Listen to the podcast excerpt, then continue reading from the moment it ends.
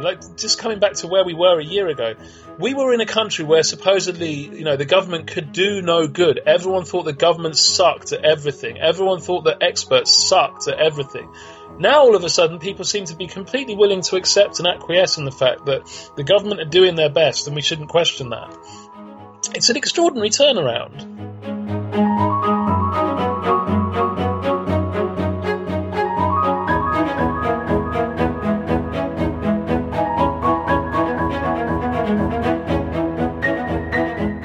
Is scientists actually, and to their credit, they have really pushed this message, most of the good ones, really very hard. This is an incredibly high uncertainty situation. There is so much we don't know so much we don't know about the disease, about how to treat it, about how it spreads, about how quickly it spreads, about how spread responds to uh, policy interventions and so on. So the idea that there's this one monolithic thing that's called science that's producing one simple and certain solution, which is the thing we should do. There is no, you know, box with a big bow on it that is the solution that all scientists agree is the right thing to do. It's hugely uncertain and hugely debated. Um, so it's just a mistake to, to treat it uh, like that. Hi everyone, welcome to the SRV podcast. My name is Armen Hakhverdian. I'm a political scientist at the University of Amsterdam. You can follow us on Twitter at Stuk You can follow me at Hakhverdian. Please make sure to subscribe to this podcast in your favorite podcast app and uh, rate and review us while you're at it. I appreciate it. Okay, so your calls have been answered. I will be joined by Rob Ford, my old college buddy. Rob's a professor of politics at the University of Manchester. You can follow him on Twitter at Rob Ford Manx. You know, throughout 2019, Rob came on the podcast to discuss Brexit, to help us make sense of Brexit. And all of these episodes are in the podcast feed. I know people are binge watching TV shows, but uh, you might want to binge listen to our uh, Brexit uh, therapy sessions with Rob. It's, it's great fun. I'm glad to have him back on. There's a lot to talk about. So, the first half of the episode will be about British politics. It will be sort of revisiting the uh, 2019 general election. God, you remember when uh, you know it was just politics as usual. Um, so we'll be talking about the previous election. We'll be talking about the Labour leadership race and why Starmer won and sort of the road ahead for Labour, um, the long and winding road ahead for Labour. And then we'll get into the uh, COVID 19 outbreak and some of the politics behind that. And in particular, about the role of experts and the role of science in, in guiding policymakers. I know uh, it's one of the topics that I've been struggling with most of all, uh, as a citizen also is sort of this idea that yeah, sure, I mean, we should be following scientific advice, but um, you know, oftentimes that's easier said than done. There's there's just a whole world of um, you know issues related to this monolithic conception of you know science. So we get into that. Uh, it's always great fun to talk to Rob. It was a free flowing conversation. I hope you enjoy it. Let's do this. Over to Rob Ford.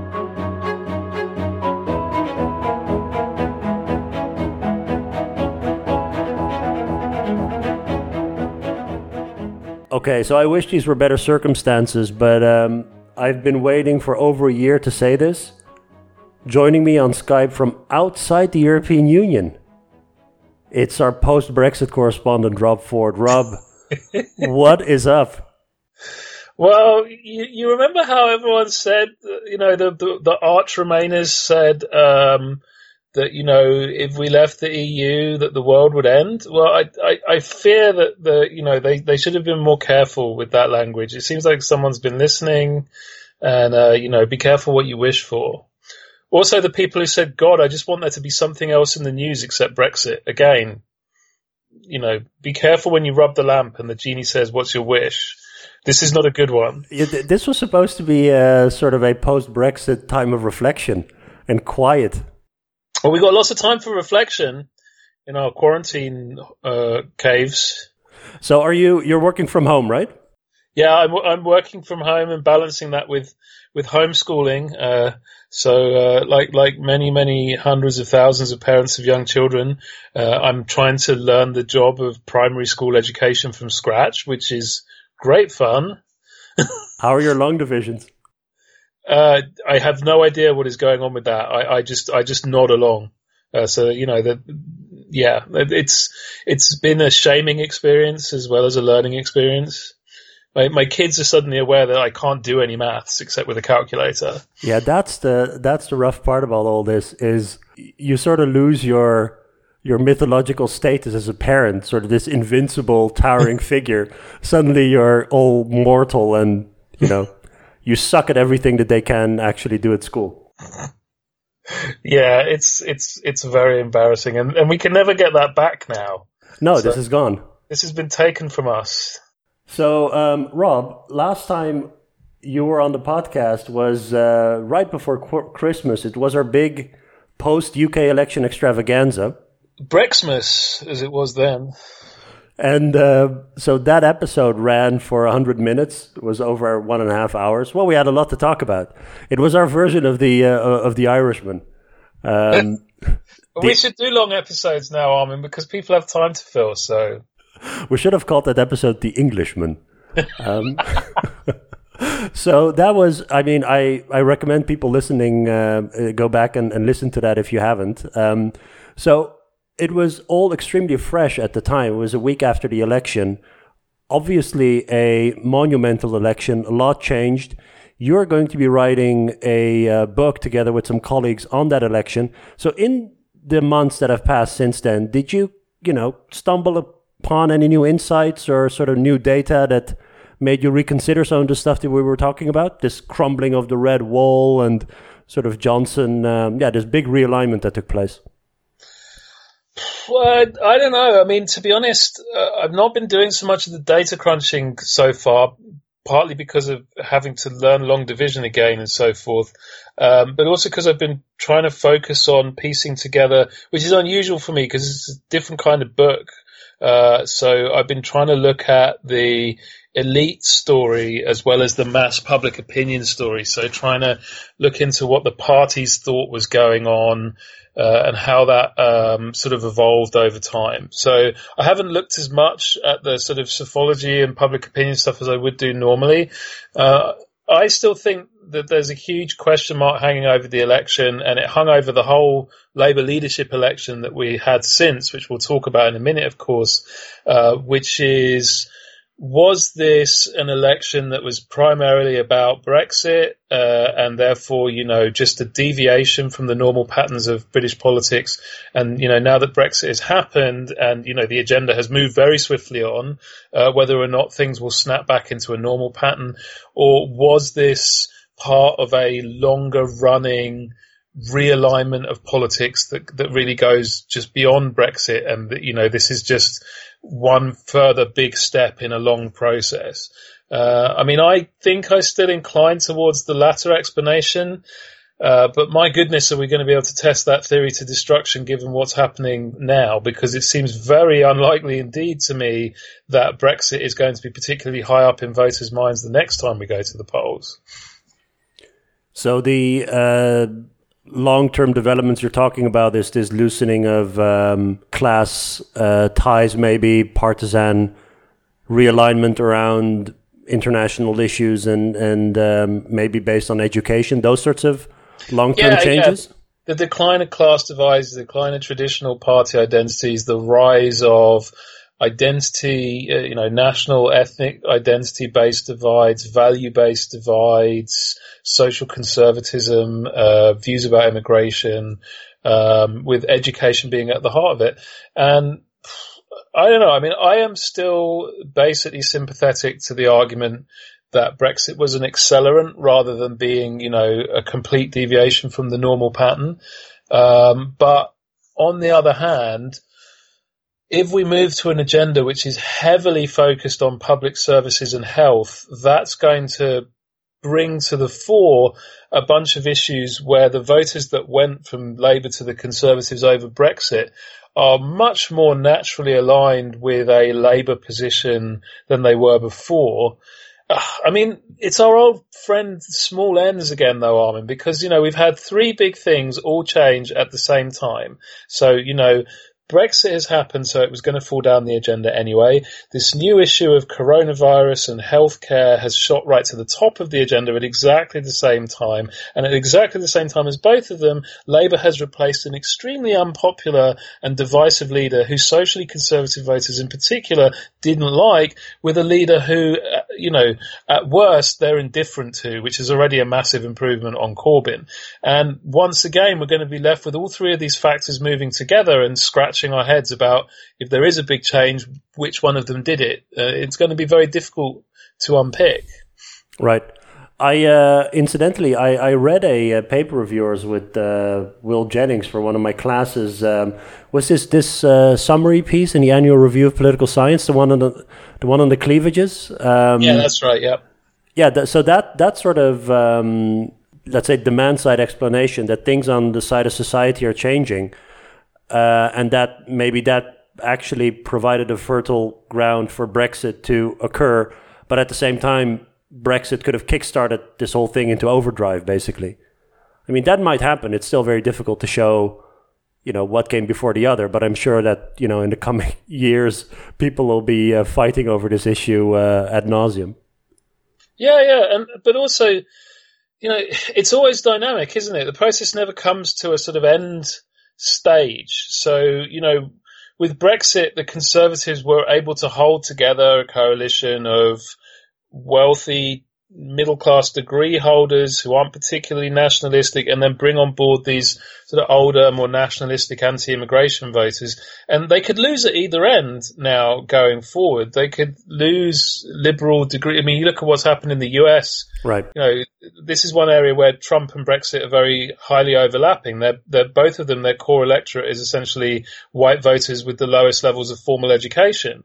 And, you know, if you look at what's happening in states like Texas and Arizona, which are states that are very urbanized and have lots and lots of degree holders, they're swinging very heavily away from the Republican Party now. Places that two or three election cycles ago would have been considered completely out of the running for the Democrats are now moving rapidly into swing state status.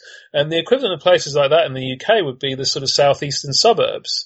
You know, again, lots of white graduates, quite wealthy, quite urban, and you saw really, really big swings away from the Conservatives in a lot of those places in this election, but it wasn't really a big story on the night uh, because their majorities in most of those places are so huge and the local opposition is so divided between Labour and the Liberal Democrats that the seats didn't fall. Right. But give it a cycle or two, and maybe that's the new swing terrain. Maybe that's the blue wall that we get onto uh, next. Or alternatively, these places that have a lot of older voters, often with health issues, uh, that traditionally have voted Labour, they may well snap back uh, into a Labour alignment uh, because they're no longer facing a Labour Party that's uh, at odds with them over Brexit, uh, and they suddenly got a lot more anxiety about the NHS. Yeah, so.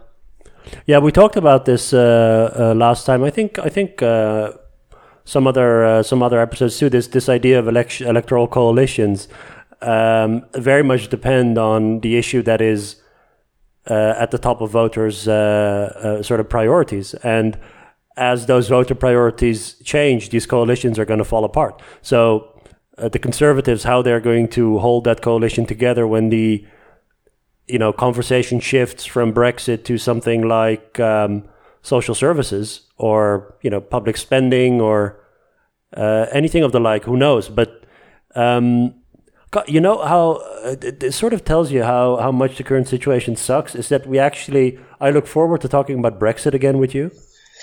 I know, I know, I know. So it's like uh, so talking about Brexit is a nice is is it feels like uh, recreation.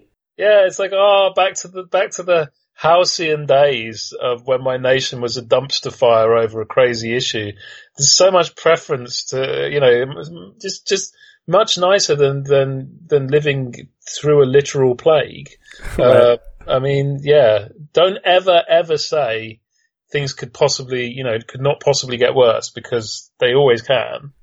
So um, let's let's talk about Labour then. Um, yeah. So Talking Corbyn, things cannot possibly get worse. so um, Corbyn uh, announced pretty much right after the election he was going to step down, not immediately, but uh, there was a leadership election. Yeah. Um, so Starmer won. Why did he win? well, that's a good question. Uh, that's going to be a, a, question we'll spend, a, a, you know, assuming that I'm still involved with election books for the following election, it'll probably be a question we spend quite a fair amount of time on in that one as well.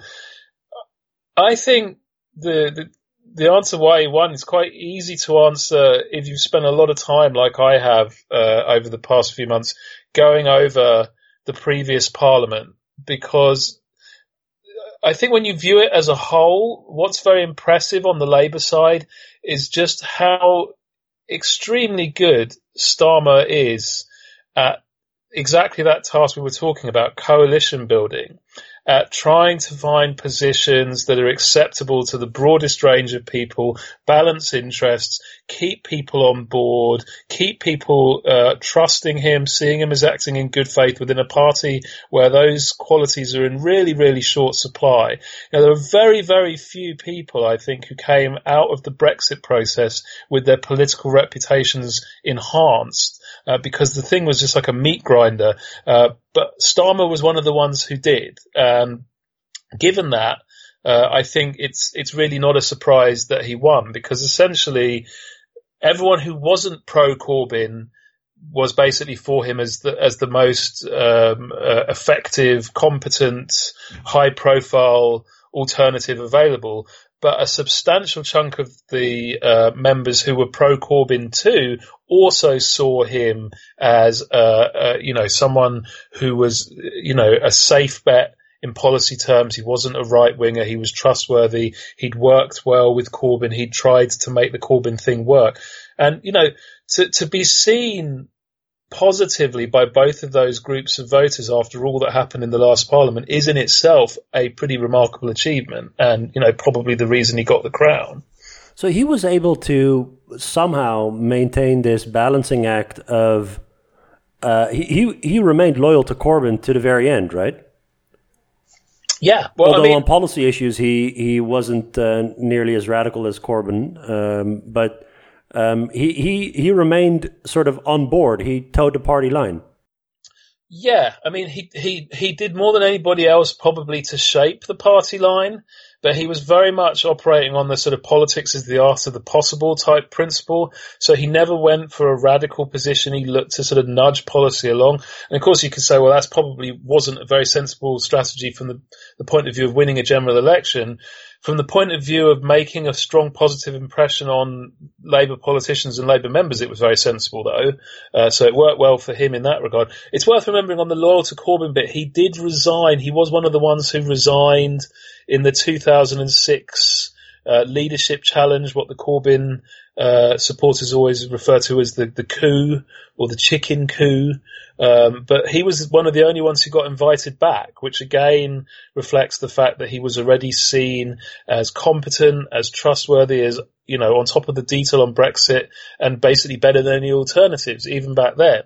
Um, so, yeah, I mean, it was also helped, of course, by the blunders of the Corbyn side in that they never successfully built up uh, a, a, kind of successor, a next generation politician who had the kind of gravitas and credibility necessary to be an effective challenger. I mean, Rebecca Long Bailey, an impressive politician in many regards, but pretty junior, and she she looked a bit out of her depth uh, fell flat. Uh, even Corbyn supporters weren't really sure she was up to it. And that I think just reflects a general failure on their part to sort of really find one figure and build them up. I mean, may- maybe also they just weren't expecting to have to do it after two years. Um, you know, so they were a little bit caught on the hop in that regard. Right. So if we look at the road ahead for Labour, um, you know, they're facing a, you know, mon- mon- is long. yeah, it's a long and winding road. Uh, uh, so I sent you uh, this afternoon. I sent you this this poll of polls uh, polling aggregate for the UK. Yeah. Um, and uh, this this one goes back a few months, but you see the uh, sort of last year. You see the, the the fragmentation during the European parliamentary elections of 2000 19, it almost looked like a four party system back then. And then, um, you know, Johnson took over from May, and from there on, it's been a linear increase for the Conservatives. Labour remained quite steady, and then during the campaign, they uh, they had a little bump, but they always trailed the Conservatives by 10 percentage point. Now, if you look at the past few months, even pre uh, COVID 19, um, you know, the Conservatives are still going up. And they're at 51%, which is amazing in the polling average. Labour's at 30%. There's a 20 percentage point gap between the two. Um, so let's start with Labour first. If they want to regain their, um, you know, their former, uh, let's say, electoral glory, uh, what do you think Starmer has to do? So he has to obviously he has to form some sort of new electoral coalition. Um, but but in terms of ideological profile and priorities, what do you think they're going to do? Well, I think the the first thing he needs to do, and you know, it, he already has challenges on that front, is to end the civil war within the Labour Party or dampen it down sufficiently that arguments within the Labour coalition don't become the main story. Because uh, that's that's another thing that's very evident when you go back and reflect over the previous Parliament is Labour spent more time arguing with itself than functioning as a sort of normal opposition party and you know effectively opposing the government. More of the headlines that Labour got were about you know, labour on labour action, you know, uh, internal arguments than about attempts to set out a policy agenda or attack the government. Uh, and that, that drastically curtailed their effectiveness. So he, he needs to be able to, you know, s- stand up at the front of a united party and not have to worry about, you know, um, backstage distractions, uh, distracting attention from what he's trying to get across. I think the other thing that he needs to do, frankly, is just be patient. And that incidentally is another quality he seems to have a lot of because, you know, you're not going to get on the, the page, uh, as the leader of the opposition during a once in a century crisis. You're just not. Um, you know, it's uh, the, the first leader approval um, polls have been very interesting for Starmer because he scores a net positive, but you've got something like 40% saying they don't know. Um, so a lot of people just don't have a clue who he is yet. And normally, a new leader's been elected, they'd be getting lots of coverage in the press. Obviously, he's getting basically zero coverage in the press uh, at the moment because everyone is focused 24/7 on this extraordinary crisis that we're in. Well, and um, also, he's asked to work. He has to work from home. I mean, Parliament isn't in normal session, is yeah. it? Yeah, well, yeah, they just restarted today. Uh, and they're introducing new social distancing uh, measures. Uh, so some people can be in Parliament, and then other people will appear as giant disembodied heads on TV screens, like the Futurama heads. yeah, yeah, like the Futurama heads. Uh, this is the future. it's it's finally arrived. I'm sure Jacob Rees-Mogg is like uh, in a state of uh, absolute apoplexy about this. That you know the, the the televisual monitor screens have arrived in his beloved 18th century Parliament. Uh, so that it it will be happening, but it will be happening in a deeply weird way. Um, and in any event, none of the media attention is there, even when it's operating. All the media attention, and I'm sure it's the same in the Netherlands, is on the daily briefings about the numbers and the state of the, the uh, virus, is, is on all of the big key departments. It's on Johnson, it's on uh, Matt Hancock, and, you know, and on all these questions of how are our hospitals doing, when is the lockdown going to end, and everything like this. It's a total crisis situation. Yeah, the very notion of an opposition is under pressure. It's almost considered to be unpatriotic to be in opposition to the government. Yeah, but that's what I mean about being patient. Is that that state of mind will not last? Uh, it's, in my view, not really psychologically possible for it to last. And in any event, the intensity of the situation will at some point fade. It's already starting to fade in many of the countries uh, elsewhere in Europe where this is more advanced. Uh, if you look at how things are starting to go in Italy and Spain, you're starting to see the return of politics as usual uh, debates. Uh, and I think, you know, waiting until the moment is right to bring the critique is is really important for Starmer right now because, like you say, if he goes too early, he doesn't get any positive press. He just gets a whole heap of negative press. How dare you undermine the government at this time of crisis? Yada yada. If he goes too late, then people will say, "Why didn't you criticise them? Why didn't you call out what they were getting wrong?" So you've got to get the timing right. Um, but if he does get the timing right, then it's a tremendous opportunity for an opposition because this is a situation of extraordinary uncertainty, of extraordinary risks. Things are bound to go wrong. Things go wrong for any government. And in, when the stakes are this high, the things that go wrong are going to be big, costly errors. And uh, an opposition leader who can effectively skewer those is going to have a real opportunity uh, to shift that agenda pretty quickly. So, you know, we, we could be talking, uh, I mean, it's it's remarkable to think that it's like just over a year ago that we were talking about Theresa May asking for her first Brexit extension. It now feels like a completely different world we're in. So, you know, we're saying, oh, 50% for the Conservatives in the polls, but who knows what the world will look like 12 months from now? You know, yeah, yeah. might be talking about them on, on half that. Who knows? Or maybe they'll be on 75%. Who knows? But uh, it's certainly, you know, he has everything to play for. This is not like, you know, it's all over, and uh, he might as well just pack it in at the at the first, you know, in, in in the first quarter in charge. He's he's got a real opportunity to turn things around uh, if he plays his cards right. I think. What do you think in terms of uh, the economic profile of the party and the salience they should attach to certain topics? Do you think there's a winning formula there? Do you think so? For instance, in order to recapture some of those um, uh, white working class voters in the north that left them. Uh, should they become tougher on immigration? What, of course, there's there's a strong discourse on whether or not that succeeds. I mean, I I personally have my doubts uh, whether or not these left wing parties should should move to the right on immigration, whether it's good for them or not. And I Tarik Abou-Chadi on the on the podcast last year, who actually did some research to show that that's counterproductive. But also in terms of, for instance, uh, their economic profile, should they sort of move towards the center, or or or should they remain rather to the left of the center? I mean, what's there's there's so many there's so many options in this policy space, two dimensional policy space in terms of positions and then in terms of salience that you know, I mean, it's it's hard to see them finding sort of a nice equilibrium right away. Well, I mean, I, I know Tarik's work very well, and uh, I think he he makes a lot of really good points. And I think there's an additional point because I think very often he's talking about systems where there's like multiple parties available on the left. And there's an additional challenge in our system because you have these broad big tent coalitions. And it's, it's that point I was making earlier about party uh, unity. So one problem, particularly with the Labour Party as it is now, as it is post Corbyn, post Brexit, is to become sort of socially conservative nationalist on immigration, to do the blue Labour thing and say immigration is, is bad, we want less of it. It would very much divide the party internally, so it would be self-defeating very quickly because there would be vocal elements in the party, substantial, electorally important elements in the party that would be very strongly opposed to that from the outset. So it wouldn't, it wouldn't get off the, off the runway. Um, in addition, I'm, immigration is no longer salient uh, right now in, in, in Britain, and the attitudes have been moving in a liberal direction.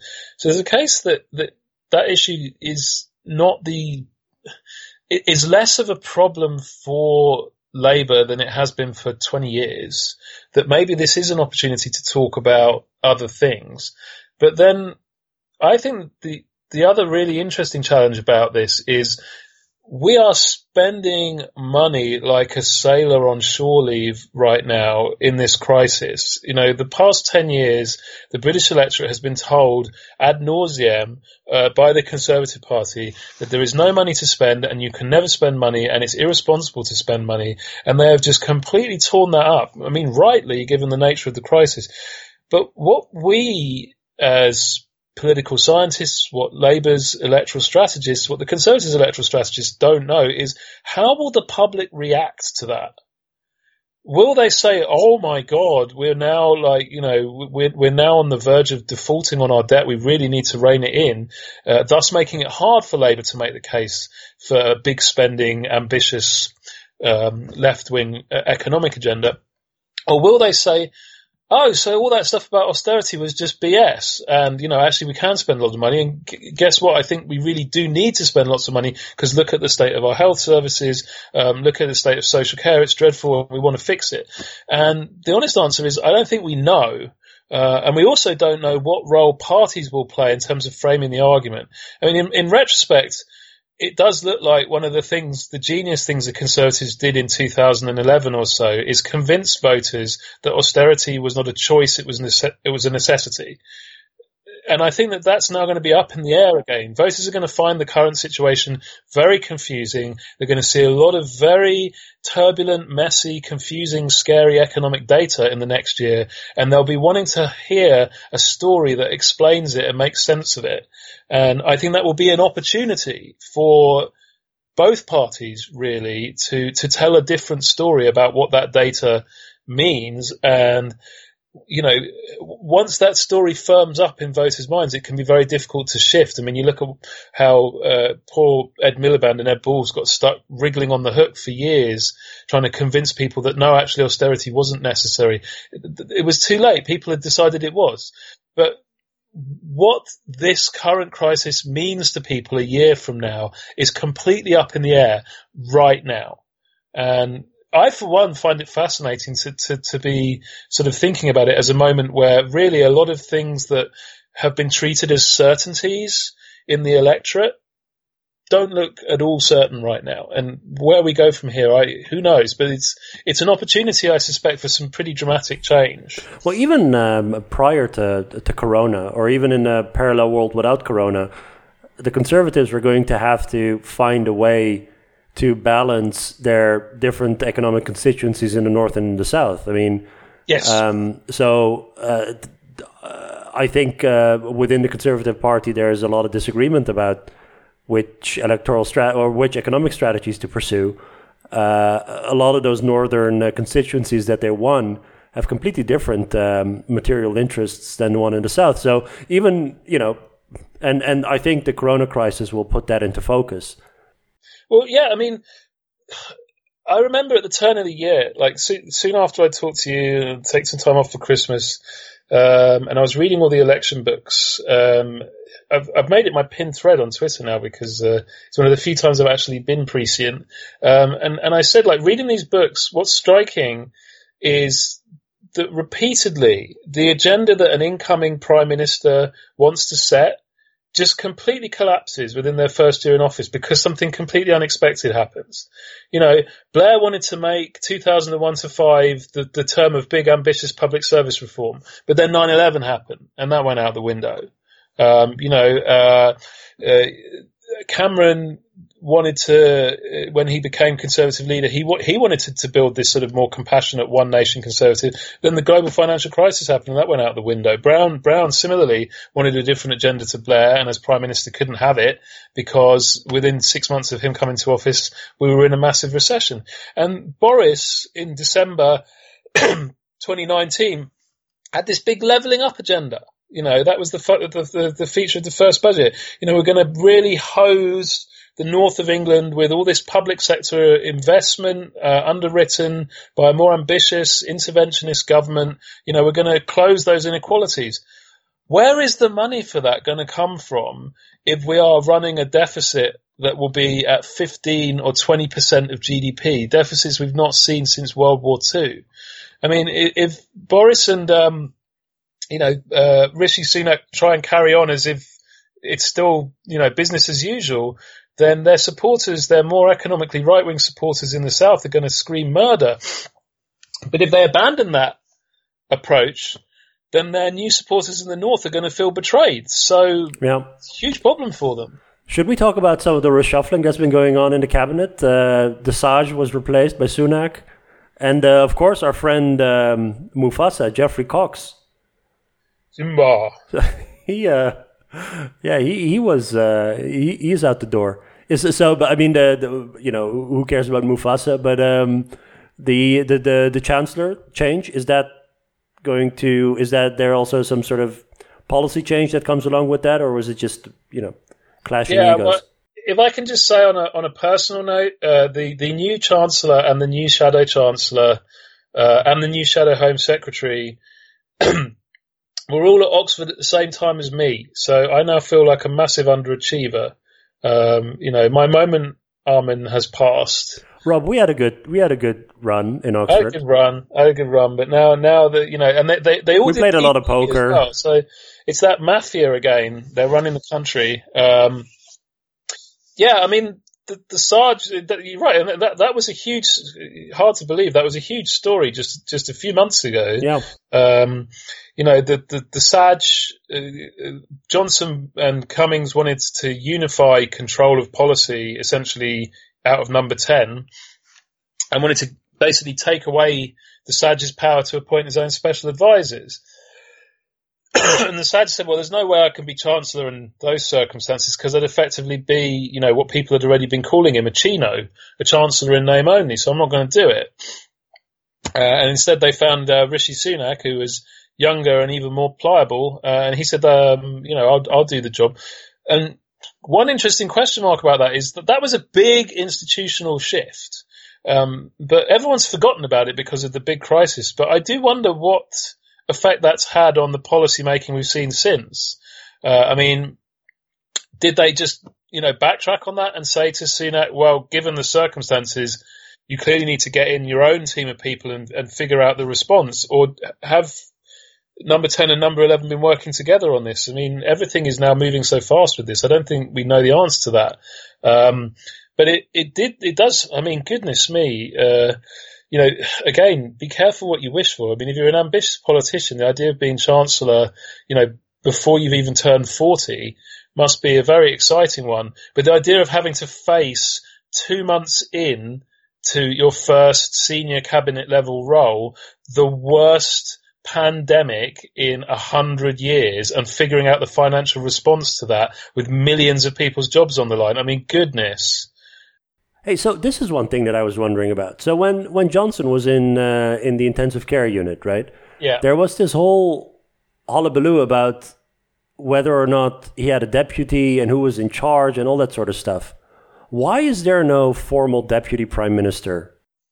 So we we don't need that kind of like definition of roles, man. You know, we, we just roll with the punches, un, unwritten constitution. You know. How difficult can it be to have a de- because so, there were some deputy PMs in the past, right? Yeah, yeah, but it's very often an honorific, and Labour has an official deputy leader role, which is separately elected. I, I don't think the Conservatives even have that, but there's nothing that actually has like any constitutional status. Um, so even now, with Johnson still off sick, um, you know, if Rishi Sunak and Priti Patel and a couple of the other cabinet ministers got together and said, "We don't think Dominic Raab should be deputy prime minister," um, they could challenge that. Um, you know that, that, he shouldn't be stand-in prime minister. Um, and it's not really clear how you adjudicate a challenge like that. Um, obviously, they won't; it'd be deeply irresponsible. But uh,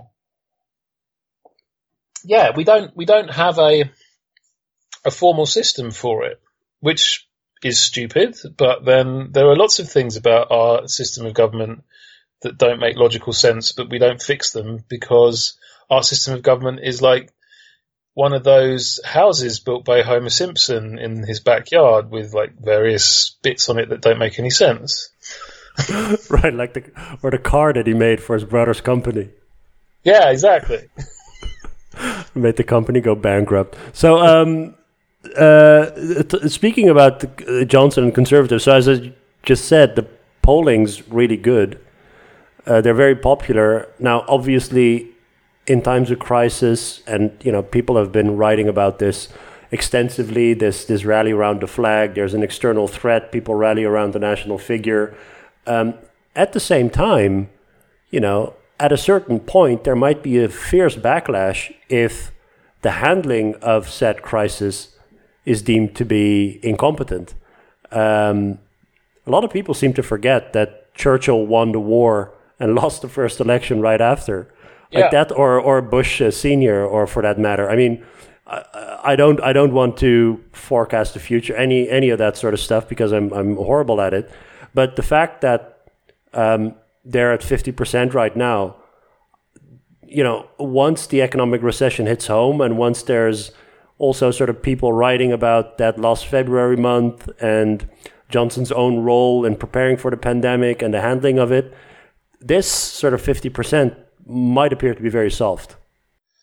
Well, yes, yeah, I, I do think that. And, and I mean, I must admit, one of the things I've, that genuinely blows my mind about a situation like this, even as someone who's researched public opinion for a long time and understands that these biases exist, is I could probably reel off just in my lifetime, off the top of my head, a number of major, long-running uh, crises with really, really negative coverage of the government that involved really very small numbers of deaths relative to the number of deaths we are seeing literally every day at the moment. I mean, we're seeing more people dying every day at the moment than practically all of the whole Northern Ireland conflict put together. More people dying every day than I think died in the Iraq war put together. Um, you know, certainly far more people than died in things like the whole moral panic over ecstasy in the 1990s or over mad cow disease, you know, and yet the reaction from the public is extraordinarily nothing. And, you know, this is, we, we know this from public opinion research that, you know, individual deaths people treat as tragedies. You know, it's that old line, of death is a tragedy, a thousand deaths is a statistic. But you can know that rationally, but to watch it unfold, it's still stunning that the same people who would be literally losing their minds over, say, you know, imagine if like five planes dropped out of the sky, each with 200 people in them every single day. You know, that's what we're in. But no one is reacting to it like they would react to five planes dropping out of the sky every day. Because they I mean, see it as a natural disaster. No, they see it as an external event, as something that happened and uh, you know, and and and uh, an external threat where you sort of rally around your your national symbols and your figures, and um, you know, given the benefit of the doubt, I don't even know whether it's rational or not, but um, I, I just I just find you know because it's the difference between a sort of intensely critical reaction in the wake of relatively small number of casualties, and then virtually no critical reaction at all in the wake of very large numbers of casualties. And you're right, part, part of it is that people are afraid and therefore they're just looking to authority for reassurance. Um, but you know, we've, we've been in this situation for a number of weeks now and I would have expected that initial fear reaction to recede somewhat. But still the, the, the, the, the extraordinary sort of acquiescence that, you know, ev- everyone's doing their best and this is the best we could manage even though that's a very, uh, you know, to put it charitably, a very contestable claim. You know, and the public is normally very eager to contest the claim. I mean, again, like just coming back to where we were a year ago, we were in a country where supposedly, you know, the government could do no good. Everyone thought the government sucked at everything. Everyone thought that experts sucked at everything. Now all of a sudden people seem to be completely willing to accept and acquiesce in the fact that the government are doing their best and we shouldn't question that. It's an extraordinary turnaround. So maybe let's move to the to the role of experts in all this because yeah. I know that um, you know you're uh, you know you have opinions on this. I certainly have opinions on it too. This whole the, the role of experts and and sort of who you know, who gets to have a say in this? And I'm not talking about the general public. Everyone can have a say, everyone can have an opinion, but whose opinions are weighed by those who hold sort of the those who pull the levers of power, um, following science, following expert advice, all that sort of stuff. As you just said, uh, it's not that long ago where the same people who are now running the country, you know, came out in the open and said that the people don't like experts, that they're tired of experts, all that sort of stuff.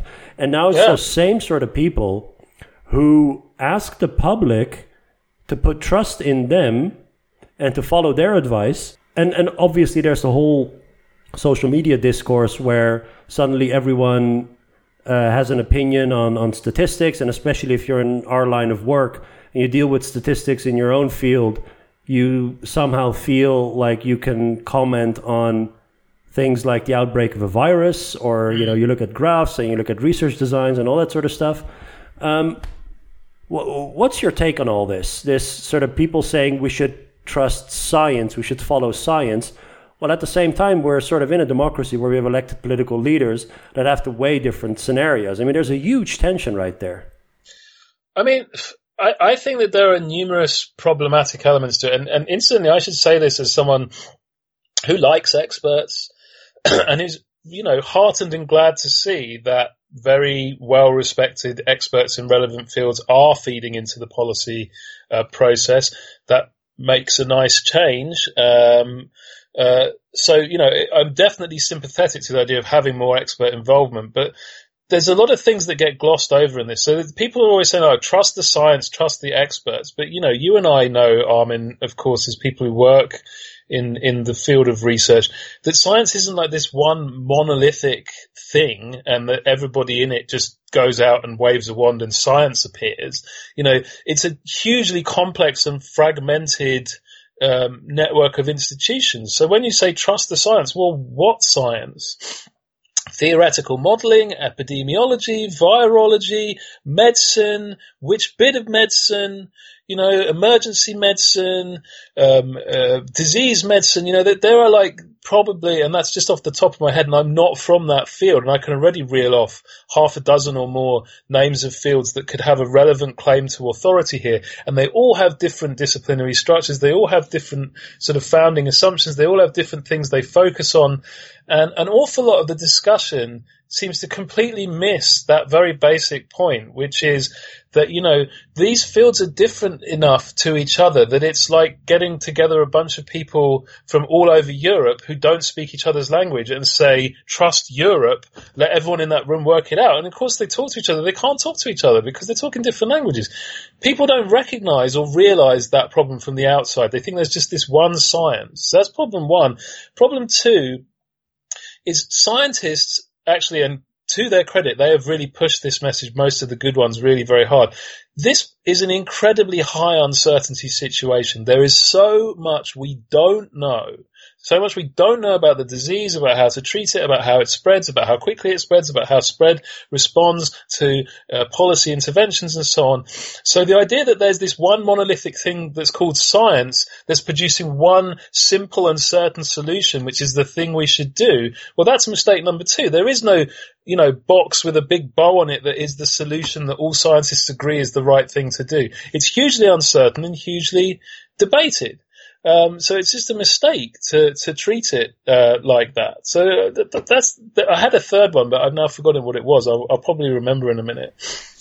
So um, our uh, public health institute, the basically our equivalent of Dr. Fauci. Every country has a Dr. Fauci.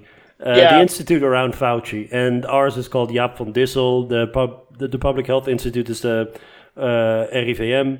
Um, so actually, so we're recording this on Tuesday, uh, Tuesday evening. Uh, the prime minister had a huge press conference today, where he announced um, sort of the way forward for the next few months, and um, the schools will be reopened after the May break. There's a school holiday in, uh, next week, and the schools are are free to sort of open up again. For instance, now part of like every everything the our cabinet does, Rutte uh, is based on the so-called outbreak management team, which is a team of scientists from those fields that you just reeled off. And um, so, in their actual advice to the cabinet, they talk about exactly what you were talking about in terms of the uncertainties. And it's quite remarkable how explicit they are in their advice regarding this fog of war surrounding the coronavirus. Mm. Um, so they write that uh, the knowledge that is necessary for a scientific, let's say, justification of interventions is largely missing. Mm. So that's a direct quote. Uh, in Dutch, kennis die noodzakelijk is voor een wetenschappelijke onderbouwing van interventies ontbreekt goed deels. So that's that's a literal Sounds quote. much more beautiful in Dutch. um, and then they say it is not possible on the basis of scientific evidence to work out a strategy when to reopen society again, right? Without uh, it leading to the second wave of, of contamination and all that sort of stuff. Uh, that's on like the, the second page of their advice that the scientists in charge of this crisis in the Netherlands are extremely explicit upfront that science does not provide um, much of an answer in a situation in which you're dealing with a new virus and there's so much uncertainty that there's always going to be a trade-off of various risks and scenarios. Mm. Yeah, yeah, and, and, to be honest, I, I wish that our, I mean, I think our, our main big scientific chief officers have been fairly good on that. I don't think they've been quite as explicit.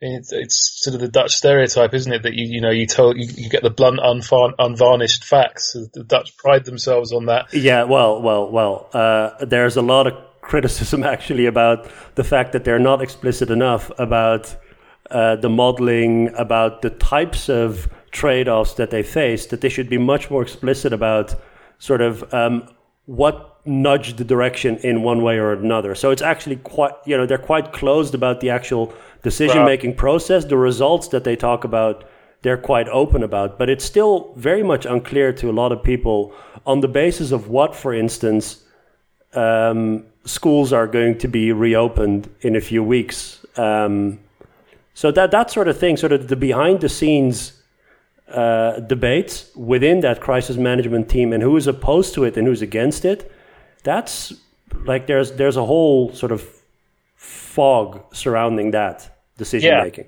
Yeah, and I think I think we have a similar issue here, and I, I remember what my third thing was. Now I'll, yes. I'll come on to it in a second, um, but I think that kind of language of uncertainty is is really valuable, and scientists do it naturally, and having them more involved in the political process means we hear that more often. But in Britain, in particular, it's been very noticeable that and and I think this is a real structural institutional failing in how we've been communicating this crisis. You know, they have these daily uh, briefings. I'm sure you have them as well. Everyone seems to have them. But instead of having science journalists or health journalists in there asking questions, they have the usual Westminster lobby journalists. Now, you know, a lot of them are very good at what they do, but what they do is not science, and they really, really don't seem to understand that, that when scientists say we don't know, they're not being evasive. They are being the opposite of evasive. They are trying to communicate uncertainty. They are trying to communicate the fog of war. And so they engage in this constant jousting game, like as if they were talking to a minister, where they assume that we don't know means we have something to hide. And it just doesn't a lot of the times. It means genuinely we don't know and we're not going to pretend we do know because pretending that we do know is the wrong thing to do. Um, and I just really wish there were more science journalists in that room who, who would have a more intuitive understanding of that. But the third thing I was going to mention is that knowledge about the science, say knowledge about the virus, about how it spreads, about how social distancing reduces the spread, is only one of the relevant kinds of knowledge you need to make these enormous big policy calls right here.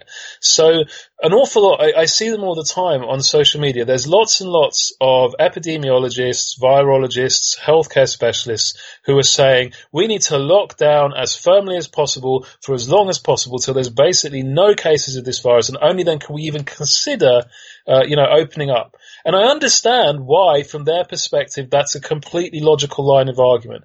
However, there are huge costs to that that fall largely out of the remit of their fields. And as a result, it's just human nature. They don't give as much consideration to those costs as a responsible policymaker would need to do. If locking down for six to 12 months means like half the pubs and half the restaurants in Britain go bust, with all the economic and social and psychological consequences that would come from that, then policymakers have a duty to weigh that cost too. And they aren't being irresponsible by putting that cost onto the table and thinking about it, which is how some of these people sometimes talk about it as if basically even giving any consideration to non-healthcare costs is somehow being irresponsible in this situation. When in fact, given all the uncertainties involved, they have to make very, very difficult calls about really big and really uncertain costs, which are not just about, you know, controlling the spread of the virus. Incidentally, we don't know, like, you know, how, we, we, we literally don't know how tightly you have to lock down in order to effectively control this virus. This is something we are in the process of learning. Uh, and I, you know, well, I mean, I, there's also just uh, you know talking about the the effects of something like a really pr- prolonged and strict lockdown, there's all sorts of other, uh, I would say, medical, but also sort of quasi medical um, costs. And I'm not just talking about you know uh, people with other severe conditions that you know um, might need tending to, but things like mental health, for instance. Well, yeah, um, or, or, or two that don't even fall strictly into the realm of medicine, but are hugely important social costs. One of which is spousal abuse and child abuse. Sure, How many yeah. thousands of spouses and kids are currently literally locked in a house with somebody abusive, and there's there's, there's literally no escape for them. That's a huge potential cost. And secondly, educational inequality. You know, you and I and and and uh, you know, millions and I mean, what you know, all, all parents will do their best, but some parents having you know a, a stronger educational background themselves, a stronger professional background, a literary culture, you know, call it what you will, that big set of things that we know goes into making a more effective home background for kids, which we know predicts kids' performance in school anyway. That's literally all the kids they're getting exposed to right now. They're getting none of the corrective effects of the educational system at all. well, all the types of capital that, that are important for education, Yeah, yeah. from from social to cultural to, to, to human capital to, to financial capital. Every like all of this stuff is unevenly spread across households, and it's going to make it. I mean, a, a couple of our uh, colleagues in sociology at the University of Amsterdam are doing research about this right now. Uh, the effects of homeschooling on um, uh, you know, basically on, on academic achievement and all that sort of stuff.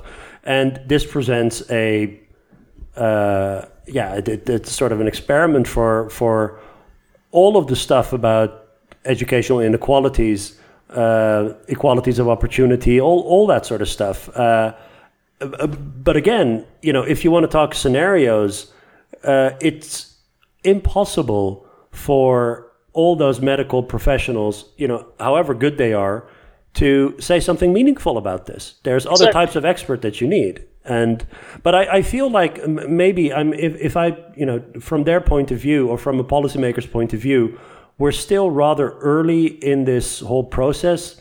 So maybe their thinking is at the start we need medical professionals to get this thing under control, and in phase two when we talk about maybe the uh, you know loosening of restrictions and sort of going back to normal, then we need to broaden the scope. But maybe that's too late. Maybe you need you need you need to be more inclusive in your in your expertise right from the outset. I don't know. It's it's really difficult. But but I feel like um, as you're saying, um, I think it's the nature of expertise and the way that we've also organized our universities and our think tanks and everything is that people are so specialized in one thing is that they lose sight of whatever is outside of their expertise right? You find that thing that you study you study that for a reason you find that important and that's the thing you know something about uh, and, and you feel like that should be on everyone's mind what you are studying. And of course that's not how it works. Uh, uh, Another, uh, as you and I both know, it, it is a pathology of of um, modern uh, research, modern academia, is that you get these very very narrow specialisms, and that just doesn't work uh, with a we've literally organized our universities in that way it's all Yeah, yeah. silos and disciplines Yeah, yeah, and and that's that's a, a nightmare for policymakers who need people who can speak across the whole piece, and we just don't really have them. Um, but there's another problem, which is again very familiar to all academics, which is that academia is very hierarchical, uh, and there's hierarchies of status and respect. And one example I noticed of this that was very striking, and there, there was another undertone to it, which was, was you know, um, a deep-seated suspicion of, of some of the prime minister's special advisors. But early on in the process, like i i there was this discussion about whether or not the nudge unit people, who were essentially mainly economists and behavioural psychologists, were involved in the policy making process, and there was an awful lot of sneering and tut-tutting um, from uh, both sort of medical sciences people and from the media about the idea that these hopeless, you know, nudge people from psychology should be informing policy in an epidemic. But that was essentially, you know, as far as I could see, disciplinary snobbery, because if the the, the goal you have in an epidemic is to shift people's behavior. If you don't live in a police state and you have to rely on their compliance, then people who can tell you something about what shifts people's behavior Right. and maximizes compliance, those are useful people to have in the room. right or, or what, what do you think about something like crisis communication right you might want to have some people in there who've actually studied things like communication strategies Um, yeah. Right. I mean, I, I, can imagine that's the sort of thing that a uh, sort of hard nosed virologist, sort of a lab person, uh, you know, they don't really care about any of that sort of stuff. But when you want to talk about shifting social norms on such a mass level that involves things like trust in the government, various types of, of, of you know, communication strategy, all that sort of stuff, uh, it doesn't seem too far fetched to be a bit more inclusive when it comes to your sort of expertise. I mean, it's it's a hugely difficult policy problem, I think. But I, I think an awful lot of the um, how should I put it? The the more self satisfied know it alls watching this from the outside seem to underestimate is just how difficult that problem is to solve even for, you know, even if you were to create, you know, if Marcus Aurelius was to come down, like the sort of perfect philosopher king were to take over a European country. The guy from Gladiator? Face, what? The guy from Gladiator? Yeah, yeah. The good one. Or, or, or Leslie Knope, to take another example of a kind of God King administrator. You know, they would still face essentially unsolvable dilemmas about questions like which disciplines to listen to, which calls to make, how to balance the costs and benefits, what to do with the uncertainty, um, you know, how to manage this balance between an inclusive team and a rapidly responding team that can decide quickly, you know, and, and on and on and on and on. You know, so many questions, none of which have a straightforwardly right or wrong answer and I think a lot of people seem to be assuming a lot more straightforwardly right. I mean, there are incidentally straightforwardly right or wrong answers that governments get wrong. Uh, like in the Sunday Times piece we had here in the UK, uh, it turns out our government forgot to order any protective equipment for doctors for like three weeks. That's a straightforwardly wrong decision. That was a bad mistake. You know, no problem marking the homework on that one. But some of these other questions, not so easy. Yeah. There, there's another thing that I, I find really interesting is that people are saying this is not the time for politics, um, and or this is not the time for opposition, or you know, uh, this is not the time for democracy, uh, for the normal process of, of how we run things, and I'm actually I don't want to be a contrarian, but I, I feel like this is exactly the time where you have to focus on that a lot of these things that seem technocratic actually are at their core extremely political because they involve trade offs, they involve clashing values, um, especially in a case of high uncertainty. So, our prime minister today, in his press conference, was extremely blunt about the fact that what he was going to announce as the new measures, that those were really difficult decisions that he struggled with. Now, that to me, not knowing any of the trade-offs he made, but that assumes to me that that there that that, that this was not a 90-10 sort of uh, decision making thing that I'm I'm certain this is the right thing to do that he was balancing certain things that there are certain values that pushed him to one side or the other or that kept him in balance. But at, you know, so that type of situation is where politics comes into play right? Yeah, yeah, and, and and I would I would add another aspect to that is there's there's that famous old quote, you know, the state makes war, war makes the state.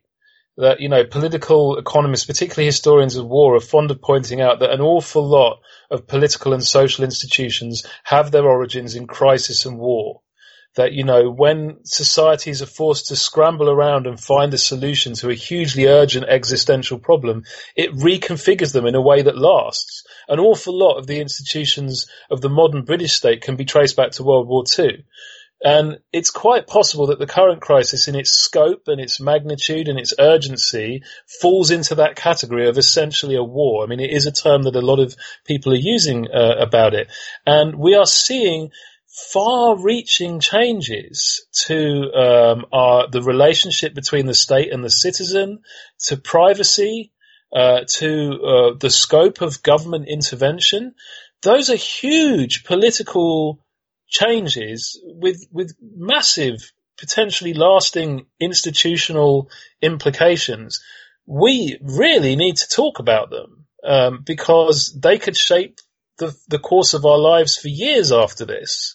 Um, so the idea that you know we, we, should just let everybody get on with this, and now's not the time for politics. I mean, obviously, you know, you and I, Armen, should declare an interest here, given that this is what we do for a job, talk about politics. Um, but nonetheless, it does need talking about. You know, th- this this will shape our fates. You know, not to sound too uh, dramatic about it, but I think that th- that sort of language is warranted right now. Rob, what else is there to talk about? God, it was good to hear your voice. Good to, to good, good to catch up. Yeah, yeah, and genuinely nice to to to sort of talk politics. Actually, uh, yeah. coming back to that point, um, because I've been spending a lot of time considering health issues, like everybody has, and being anxious and uh, uh, weirdly all at sea. So it's nice to get back to these big juicy questions. You know, uh, it's extraordinary times, man. It really is. So, Rob uh, if people want to follow you, Twitter's still the uh, the place to go, right? Yeah, yeah, I'm still there. I'm still there. I've I've been tweeting a lot of epidemiology stuff lately. That's not a representative sample of, of my usual mindset. I'm just trying to do my bit to, to get information out there. But I, I if you want to come chat politics, I'm still there uh, when I'm not homeschooling. Yeah, people. Uh, I I uh, I posted on Twitter that you would make your return to the podcast. People went crazy. I know, I know. My my fans, uh, thank you all. Uh, you know, I love you too. Uh, I love the gifts. Uh, you know, I'm I'm sorry that there was less Simpsons slash Lebowski content in this episode than usual, but we'll we'll try and up the ratio next time. I'm sure.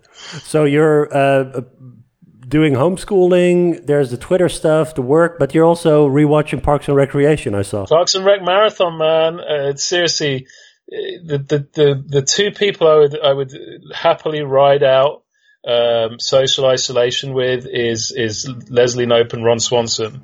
You know, you think you, the barbecue. Yeah, right. You need Ron for the barbecue and also for the woodwork. Yeah, yeah, and then uh, Leslie to just organise everything else. She could do the homeschooling, for example. Uh, she could she could organise all the beer deliveries. She'd she'd have every single house in the entire area hooked up with a home delivery of food within a week. It would be awesome. Rob, thank you so much for your time. It was great to chat to you. Yeah, and you, man. Take care. Stay safe. Yeah, stay safe.